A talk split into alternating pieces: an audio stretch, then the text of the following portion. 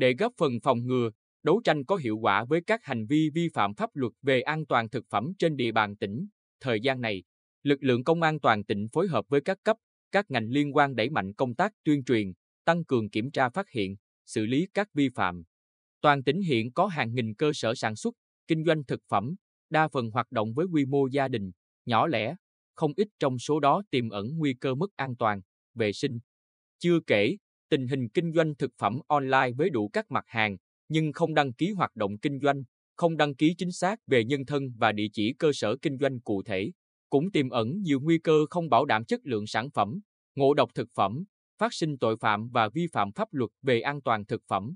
Từ giữa tháng 11 năm 2022 đến nay, lực lượng công an toàn tỉnh phối hợp với các đơn vị liên quan tổ chức hướng dẫn, nhắc nhở và tuyên truyền các cơ sở sản xuất, kinh doanh dịch vụ ăn uống, thực phẩm thực hiện đúng các quy định của pháp luật về vệ sinh an toàn thực phẩm.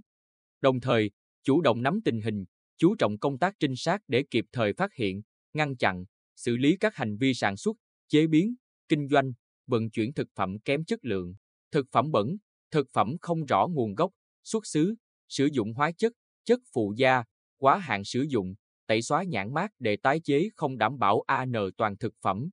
Mới đây, qua công tác nghiệp vụ, Công an thị xã An Nhơn phối hợp với đội quản lý thị trường số 4 Cục Quản lý Thị trường tỉnh tiến hành kiểm tra cơ sở kinh doanh mua bán thực phẩm tại phường Bình Định thị xã An Nhơn do ông N. T. H. làm chủ, phát hiện 515 kg sản phẩm động vật gồm thịt heo, xương heo, móng heo không rõ nguồn gốc xuất xứ, không có dấu kiểm soát giết mổ, đang trong quá trình phân hủy và có mùi hôi thối, không đảm bảo an toàn thực phẩm. Hay trước đó, Phòng Cảnh sát Môi trường Công an tỉnh kiểm tra, phát hiện công ty trách nhiệm hữu hạn C, D, thành phố Quy Nhơn chưa tuân thủ các quy định pháp luật về vệ sinh an toàn thực phẩm. Cụ thể, doanh nghiệp này để người trực tiếp chế biến thức ăn không đội mũ, đeo khẩu trang, không thực hiện kiểm tra, ghi chép và lưu giữ tài liệu tại cơ sở nhằm kiểm soát an toàn thực phẩm. Cũng thông qua công tác kiểm tra, Công an huyện Tuy Phước đã phát hiện, xử lý 4 cơ sở vi phạm vệ sinh an toàn thực phẩm trong quá trình chế biến thức ăn. Theo Trung tá Nguyễn Văn Đây, trưởng công an huyện Tuy Phước, hậu quả từ ngộ độc thực phẩm nếu xảy ra sẽ rất nặng nề. Vì vậy, Trung tá Đây nói, không chỉ tăng cường công tác nắm tình hình, kiểm tra, phát hiện, ngăn chặn và xử lý nghiêm đối tượng vi phạm, chúng tôi còn tổ chức hậu kiểm quá trình khắc phục các sai phạm. Trong khi đó, Công an thị xã An Nhơn cũng đang kiểm tra, xử lý các trường hợp kinh doanh hàng hóa không rõ nguồn gốc xuất xứ, hàng giả, hàng nhái, thực phẩm không đảm bảo vệ sinh an toàn thực phẩm và đẩy mạnh công tác tuyên truyền cho các cơ sở kinh doanh cam kết thực hiện đúng quy định pháp luật. Ông Nguyễn Văn Sơn, kinh doanh mặt hàng ăn uống trên địa bàn phường Nhân Hòa thị xã An Nhơn, cho biết, lực lượng công an và các đơn vị khác cũng tiến hành kiểm tra đột xuất, nhắc nhở thường xuyên, nên mình không thể không tuân thủ quy định.